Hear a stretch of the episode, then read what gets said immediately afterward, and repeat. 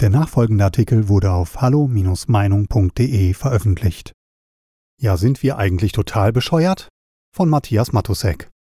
Seit wann spielen wir Fußball nicht mehr nur gegen ein gegnerisches Fußballteam, sondern gegen Rassismus, Rechte, Homophobie, also die großen oder auch aufgeblasenen gesellschaftlichen Probleme? Fußball spielende Millionäre, nicht wenige von ihnen in klugen Steuervermeidungsstrategien engagiert, wollen plötzlich auch moralisches Kapital aus ihrer Kickerei schlagen?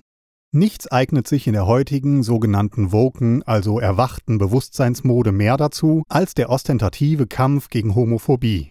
Als der Mittelfeldspieler Leon Goretzka im letzten durchaus quälenden und äußerst schlechten Gruppenspiel gegen Ungarn den erlösenden 2:2 Ausgleich geschossen hatte, rannte er auf einen Block ungarischer Fans zu und reckte ihnen das Handzeichen für Liebe, ein Herz entgegen. Nehmt das, ihr hartherzigen Pisser!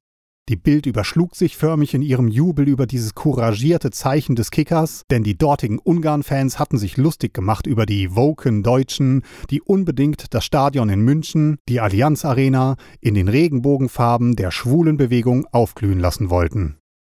Nichts scheint unserer ausgelaugten und albernen Spätgesellschaft so wichtig und wertvoll zu sein wie der Sex.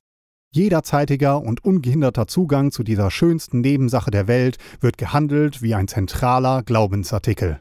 Untersuchungen allerdings ergeben, dass in den deutschen Ehebetten einer ohnehin alternden und zunehmend kinderlosen Gesellschaft nicht so wahnsinnig viel los ist, dafür aber steigen die alle Nischen bedienenden Angebote und damit Profite der Pornoindustrie in astronomische Bereiche.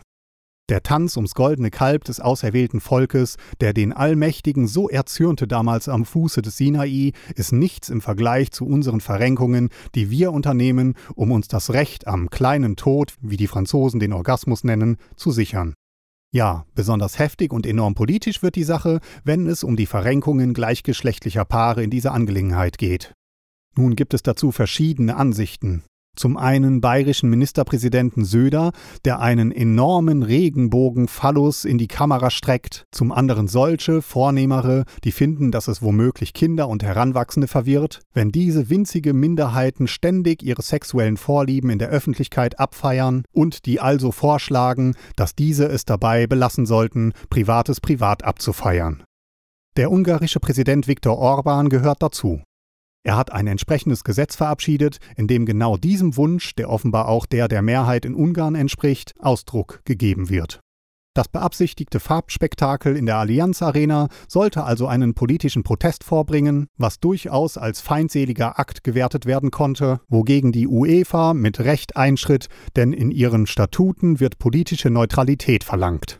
Tatsächlich wäre die Stadionlichtorgel eine nachgereichte populistische Bestätigung der vehement übergriffigen Beschimpfungen des ungarischen Staatsoberhauptes durch die deutsche Ursula von der Leyen gewesen. Sie hatte Orbans Gesetz als eine Schande bezeichnet und mit Strafmaßnahmen gedroht.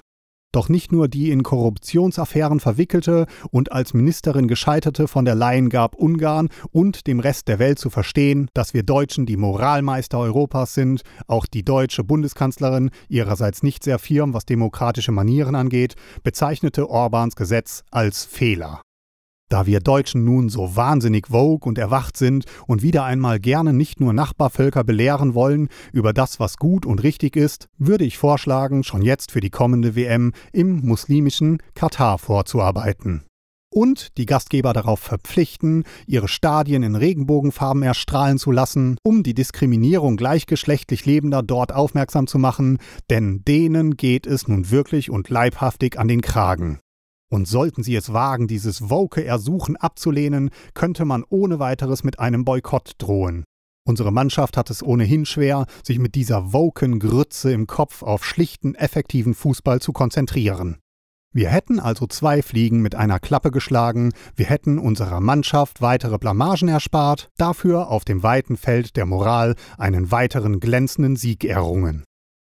Weitere Beiträge finden Sie auf hallo-meinung.de. Wir freuen uns auf Ihren Besuch.